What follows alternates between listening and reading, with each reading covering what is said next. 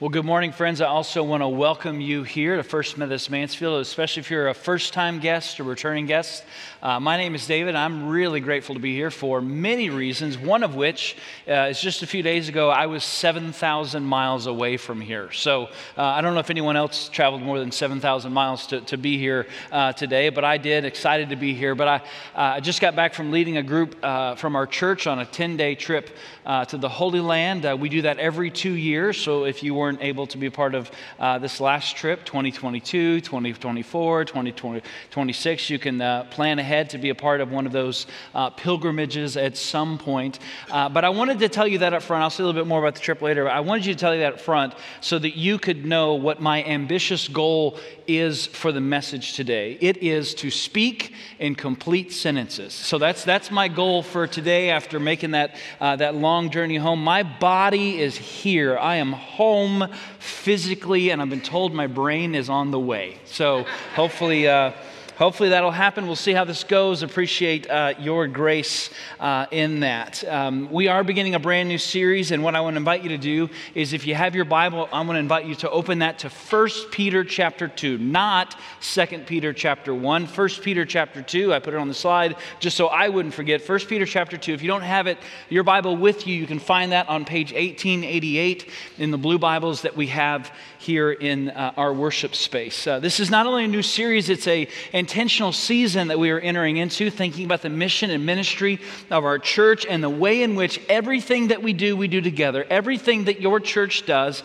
week in and week out, day in and day out, is made possible by the generosity of this church. And so we look to the future and we pray, God, lead us uh, as we think about what you're calling us to do in, in mission and ministry to the, uh, to the church uh, that, that we are part of and, and to the world that we serve. We're doing that this year in the context context of this series that we're calling double blessing. And since that's probably a brand new term, you, you probably never heard that before, uh, and the meaning of it isn't immediately clear, we're going to spend most of the time in the message today just talking about what that theme really means. This principle of the Christian faith that we're going to be unpacking over the next four weeks. What do we mean by the idea of double blessing? And at the very end of the message, I'm going to give you some homework. So be looking forward to that. I want to share with you a challenge that I think will solidify for all of us what we really mean by this principle of the double blessing. So I want to begin by zooming out just as far as we can and, and starting with this conviction that God is in the business of blessing. We believe that God is in the business of blessing. Here's what Dallas Willard, the great author, uh, wrote uh, There are two great words in the Bible that describe the posture of our souls towards one another one is to bless, the other is to curse. We are creatures with wills, and in every encounter with other people, we will what is good for them, or we fail to do that. We end up willing what is bad. We cannot help ourselves. Blessing is more than a word, blessing is the projection of good into the life of another.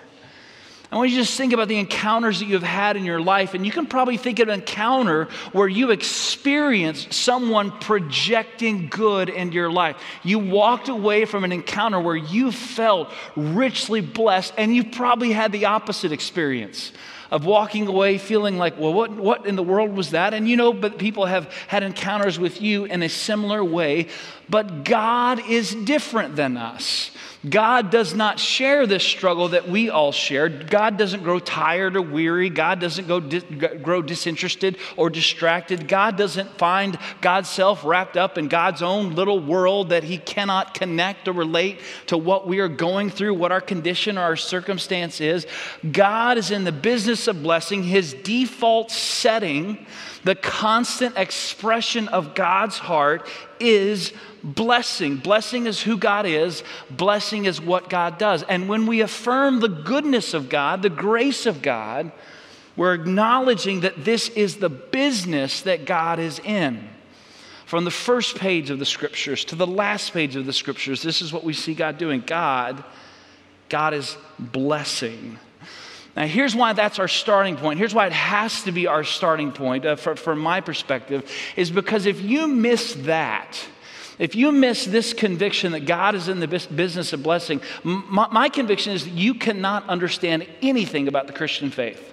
None of it will make any sense to you if you start in any other place. So, in other words, if you trade this belief that God is in the business of blessing, that, that instead somehow is God, God is in the business of trying to catch you uh, in, in a slip up or a mistake, that God is somehow out to get you, that God's primary role in your life is to make sure that you never smile or laugh or do anything enjoyable, if that is the starting point, nothing about faith, nothing about the Christian faith will make any sense.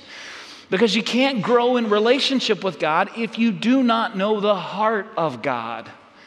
And the heart of God, the character of God, everything that God is, his default setting is this it is blessing, it is who God is, it is what God does.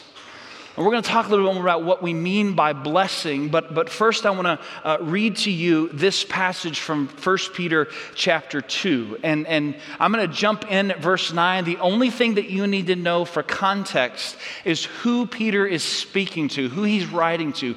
He is writing to some of the first men and women who gave their life to Jesus the first men and women who received him as Lord and Savior, entrusting their lives to them. These are people who have already said yes. And because they have said yes, Peter is describing for them who they now are in response to what God has done.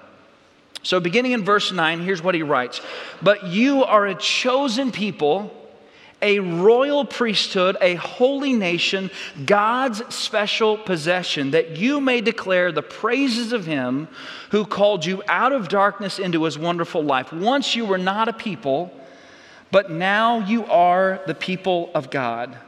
Once you had not received mercy, but now you have received mercy.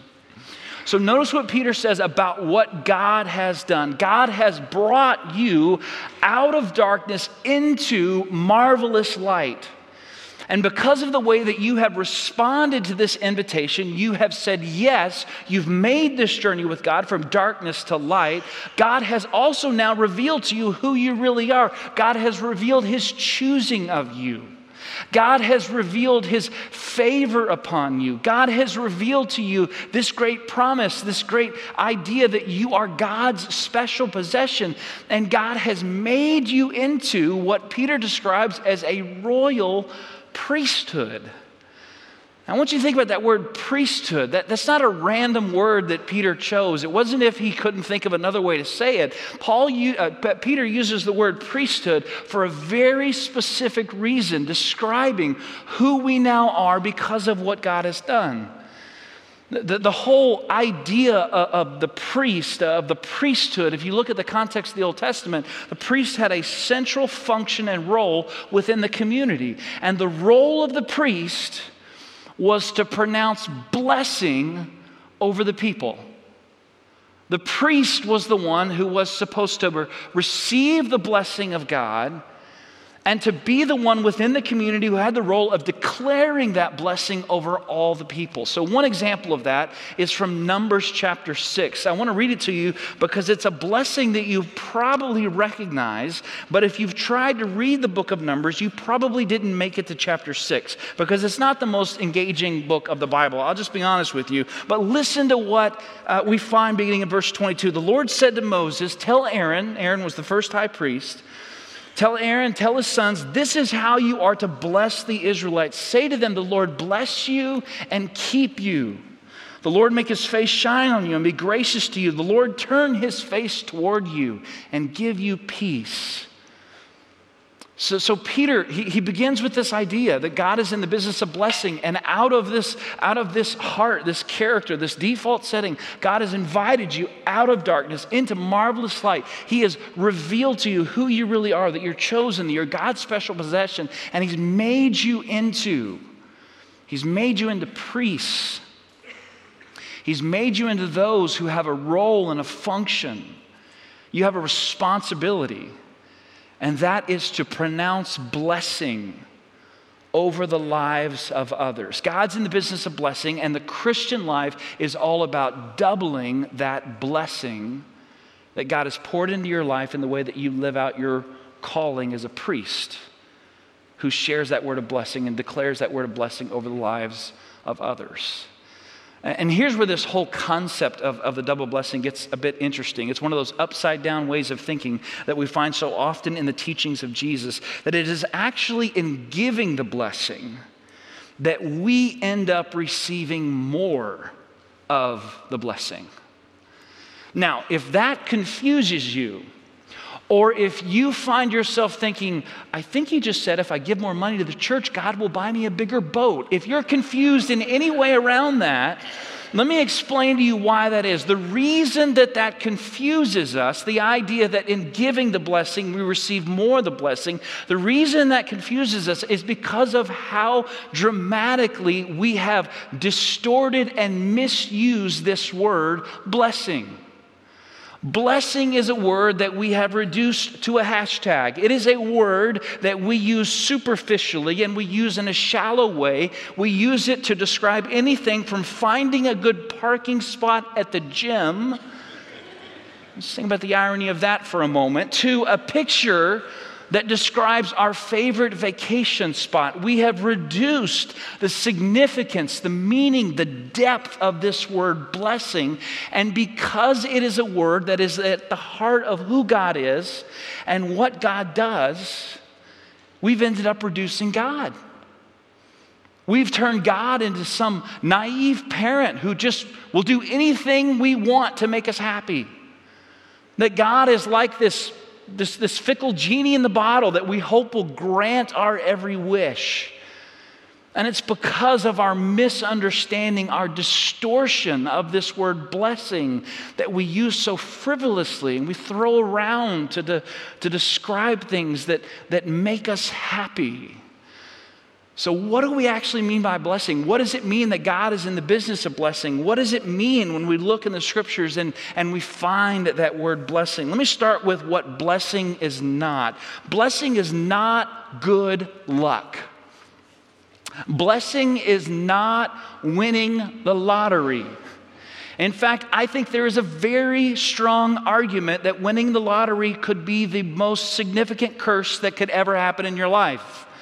Blessing is not good luck, and here's, here's what really may, may bother you a little bit. But if you are home in your living room and you are watching your favorite sports team, maybe that's going to happen for you this afternoon. If you're watching your favorite sports team and you are living with the notion that there is something that you can do in your living room, there's a, there's a particular piece of clothing that you could wear, there's a, there's a part of the couch that you could sit on. If you have this idea that there's something that you might do in your living room that would affect the outcome of the game that you're watching,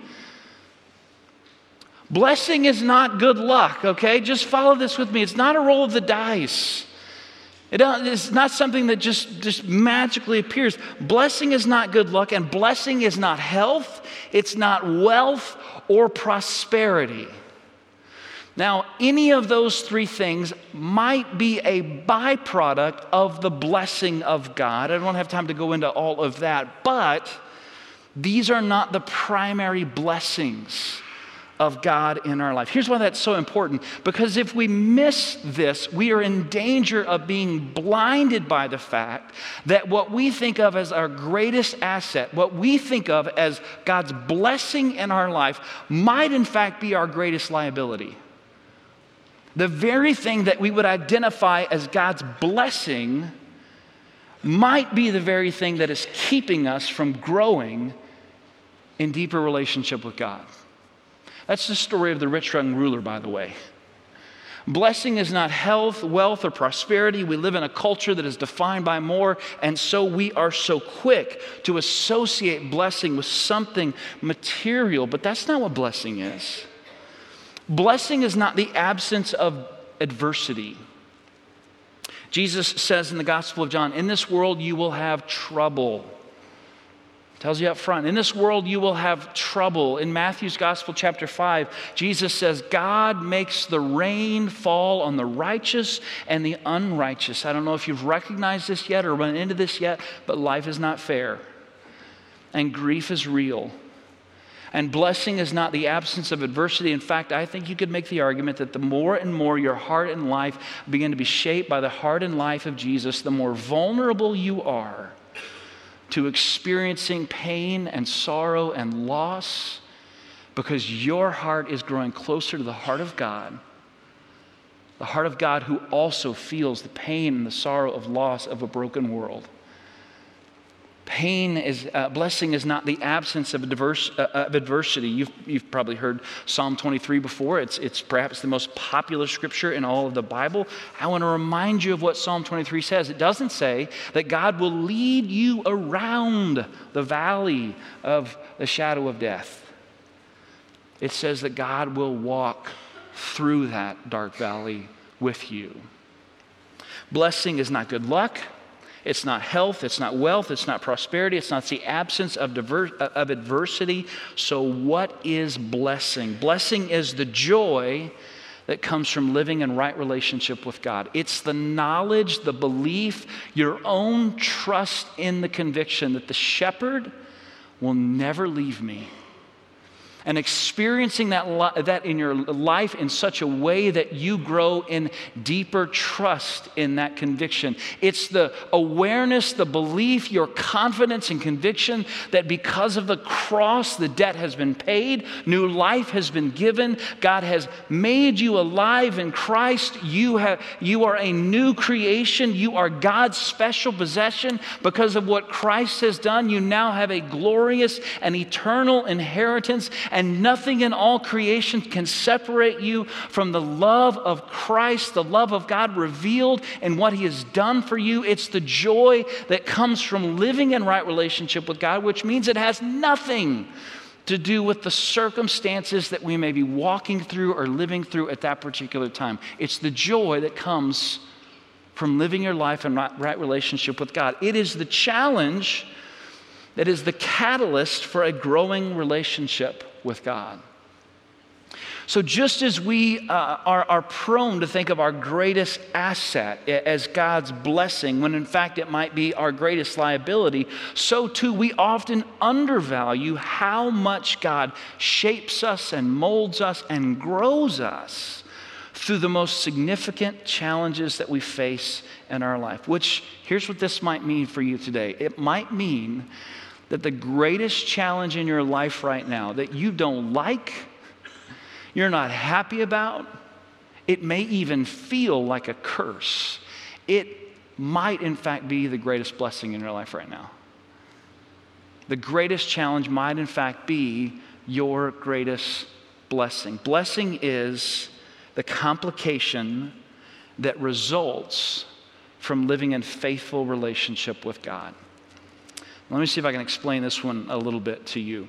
Uh, so, again, just got back from the Holy Land. This is my fourth uh, trip. Never, ever imagined uh, when I said yes to this, this idea of, of, of, serving as a, as a pastor. Never imagined that this is one of the things that I would do uh, in my ministry. But, but again, had the chance to do it multiple times to take hundreds of people from our church over the course of, uh, of those many trips to the Holy Land. It's a, it has become one of the most meaningful things that I get to do. But, but several years ago, I made a decision that as meaningful as it is to take people from our church to experience this, to go to Bethlehem and Jerusalem and Nazareth and, and to take a boat ride across the Sea of Galilee, to be in the very places where Jesus lived out his ministry, as, as meaningful as that is, is it, it was a journey I also wanted to share with my family. So, two years ago, I took my 14 year old daughter uh, to the Holy Land. We shared that experience together. And this most recent trip, I shared with my 11 year old son. And as you can imagine, though, that's incredible. It was an amazing experience to take my kids to experience that with them. But I, I will tell you, especially in the instance of the 11 year old, it did complicate things. For instance, my son, whom I love, does not have the spiritual gift of packing. He, he does not have the gift of organization, or at the very least, it has not been revealed in him yet. So, for me to take him on the trip meant that I wasn't packing for one, I was packing for two. Every single day when we were going out and figuring out what we needed to take for the day, I was doing that work, or moving to a new hotel. I was doing all of those things. It made it harder than, than it might have been otherwise. We were in, um, in the northern area uh, of Israel. We came to a spot where I took my backpack off And then we walked away for like 10 minutes. I forgot that I'd taken my backpack off. And then all of a sudden I'm like, whoa, I don't have my backpack on. And so I go back to where I'd left my backpack. My son's coming with me. And luckily there it was. And as I was walking up, I said to my son, hey, this is really dumb of me. And he said, yeah, dad, but it's not the dumbest thing I've seen you do. And immediately I thought of Psalm 127 Children are a heritage from the Lord. Thank you, Jesus.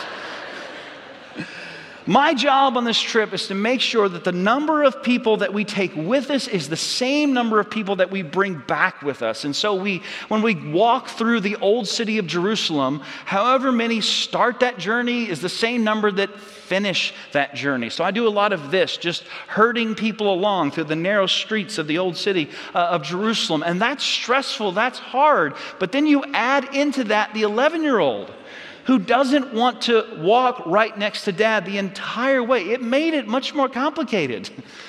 But I wouldn't have traded it for the world. It was an incredible blessing in my life. I want you to hear this very, very carefully. Life will never get easier for the faithful.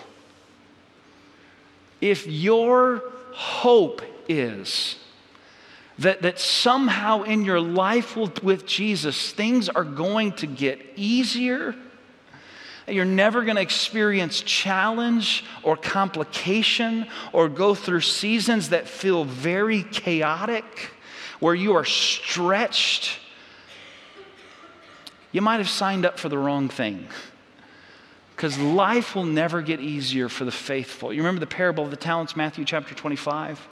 Jesus tells the story of a master who goes on a journey, and, and, in, and in leaving, he entrusts his wealth to three of his servants. To one servant, he gives five talents, which is a, a, a kind of money, by the way. It's a little bit of a confusing story uh, because of that, that language. But he gives five to one, he gives two to another, he gives one to another. And when the master returns, the one who had five had doubled it.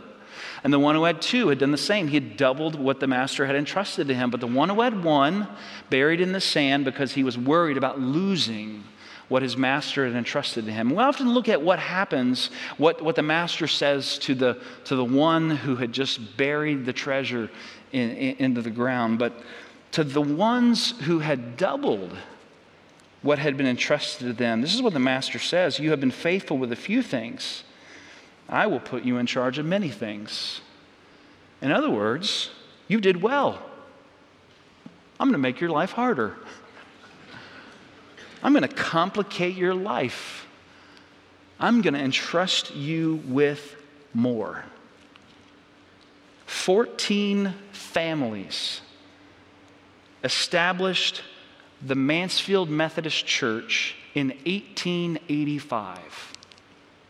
135 years ago, this church was born.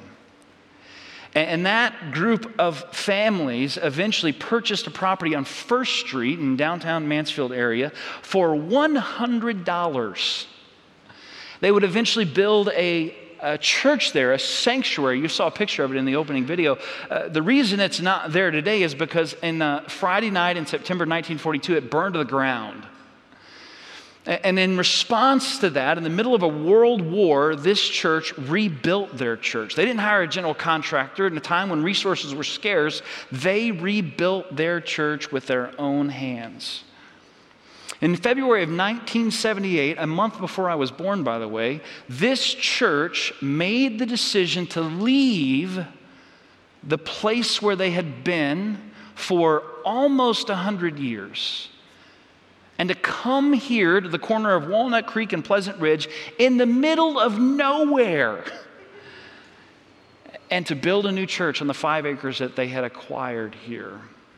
The vote, by the way, was 64 to 0. This church said, We believe that God is calling us to a new chapter in our life, and we're, we're moving to a whole new home. In 1995, there was a vision team that got together to prepare for the next decade, for what they believed God might do through the life of this church, what God was doing in the community in which, in which this church was located. And, and their most ambitious, audacious dream was that over the course of 10 years, God might actually almost double the size of this church. Hey, we're so wrong because this church grew by 350% over the course of that decade. At the end of that, 2005 is when I joined the staff here at this church, and all I can tell you is 15 years later, the mission and ministry that we do is infinitely, incredibly more complex than it used to be because of the faithfulness of this church. Next week, we break ground on a multi phase project that will carry us into the future, what we believe God will continue to do through the life of this church. And it's going to get even more harder because life never gets easier for the faithful. The bottom line of this series is that living generously is how we double the blessing God has poured into our lives. And if you need a vivid, clear example of that, I want you to think about 14 families 135 years ago and a $100 bill. This is what started this church. And over the course of decades, I want you to think about how many times God has doubled that blessing over the course of generations of people who have been a part of this church family and all of the faithful decisions this church has made, this initial offering has doubled again and again and again and again. We're going to talk more about generosity over the course of this next few weeks, but the homework that I want to give you is a different practice, a practice that I think is also a way that we double the blessing that God has poured into our life, a practice that also nurtures in us an increased desire to live a generous life, and that is the practice of gratitude. Over the next 21 days, I want to encourage you, I want to challenge you to exercise the, your muscle of gratitude.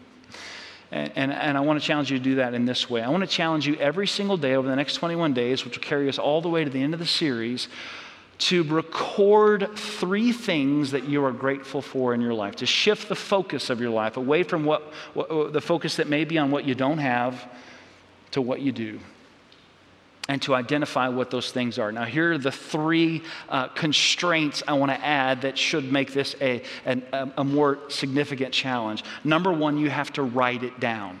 Paper, pen, pencil, crayon, sharpie, whatever it is that you want to use, but to write down three things every day that you are grateful, grateful for. Number two, you have to be specific.